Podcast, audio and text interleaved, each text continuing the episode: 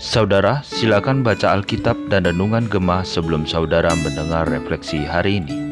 Shalom saudara-saudara yang dikasihi Tuhan, bersyukur untuk sebuah kesempatan yang Tuhan berikan kepada kita untuk kembali merenungkan firman Tuhan. Saya mengajak setiap kita untuk memulai perenungan kita hari ini dari sebuah kitab yang baru, yaitu kitab Imamat. Kita akan sama-sama membaca dari Imamat pasal yang pertama. Silahkan saudara siapkan dari Imamat pasal yang pertama ayat 2, 3, dan 4. Imamat pasal yang pertama ayat 2, 3, dan 4 saya mengajak kita untuk boleh membuka Alkitab di hadapan kita dan sebelum kita membacanya, kita akan sama-sama bersatu di dalam doa. Mari kita berdoa. Bapak yang baik, kami mengucap syukur untuk kesempatan kami boleh merenungkan firman-Mu. Di tengah-tengah keterbatasan kami untuk dapat memahaminya, Tuhan kiranya Engkau sendiri yang berbicara di dalam hati kami, mengubahkan pikiran kami, dan mengarahkan tindakan kami ya Tuhan. Terima kasih ya Tuhan, ini setiap kami yang siap mendengarkan firman-Mu. Dalam nama Tuhan Yesus, kami sudah berdoa dan mengucap syukur. Amin. Mari kita membaca dari Imamat 1 ayat 2 sampai ayat yang keempat. Berbicaralah kepada orang Israel dan katakan kepada mereka, Apabila seseorang di antaramu hendak mempersembahkan persembahan kepada Tuhan, haruslah persembahanmu yang kamu persembahkan itu dari ternak, yakni dari lembu sapi dan atau dari kambing domba Jikalau persembahannya merupakan korban bakaran dari lembu, haruslah ia mempersembahkan seekor jantan yang tidak bercela. Ia harus membawanya ke pintu kemah pertemuan supaya Tuhan berkenan akan dia.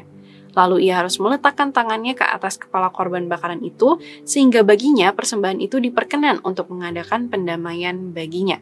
Semikian jauh pembacaan firman Tuhan.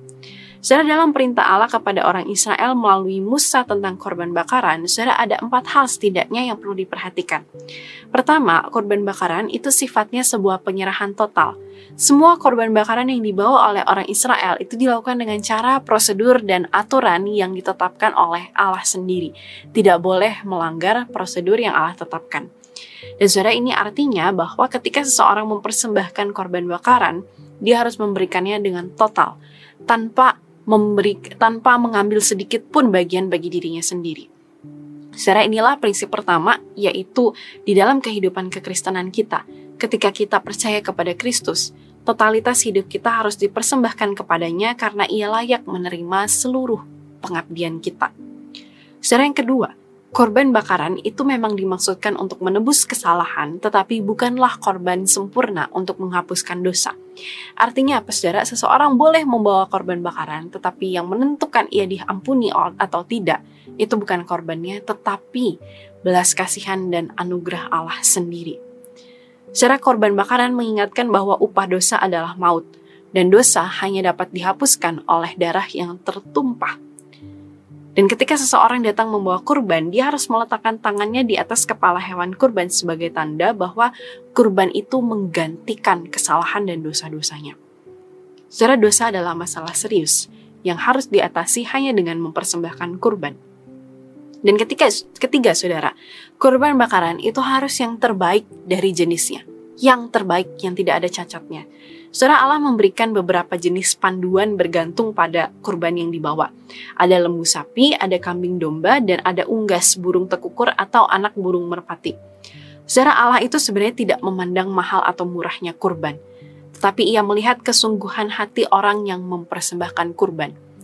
Orang yang lebih mampu memang harus mempersembahkan kurban yang lebih mahal, orang yang lebih tidak mampu mempersembahkan kurban yang lebih murah.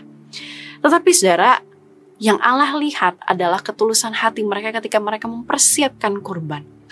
Saudara kurban yang lebih mahal tapi kalau dipersembahkan dengan tidak tulus, saudara sama saja. Tapi kurban yang lebih murah ketika orang itu tulus mengakui dosanya memohon ampun kepada Tuhan. Saudara di situlah ia mempersembahkan yang terbaik bagi Allah. Dan saudara yang keempat, kurban bakaran itu merujuk kepada Tuhan Yesus sendiri sebagai kurban yang sempurna Saudara dikatakan korban bakaran itu aroma yang baunya menyenangkan Tuhan. Bau yang harum ini saudara bukan dimaksudkan dalam arti literal, arti hurufiah bahwa asapnya itu naik ke atas, lemak-lemaknya itu terbakar dan menyenangkan hati Tuhan. Tetapi dalam artian bahwa keta ketaatan umat terhadap aturan Allah itulah yang menyenangkan Tuhan.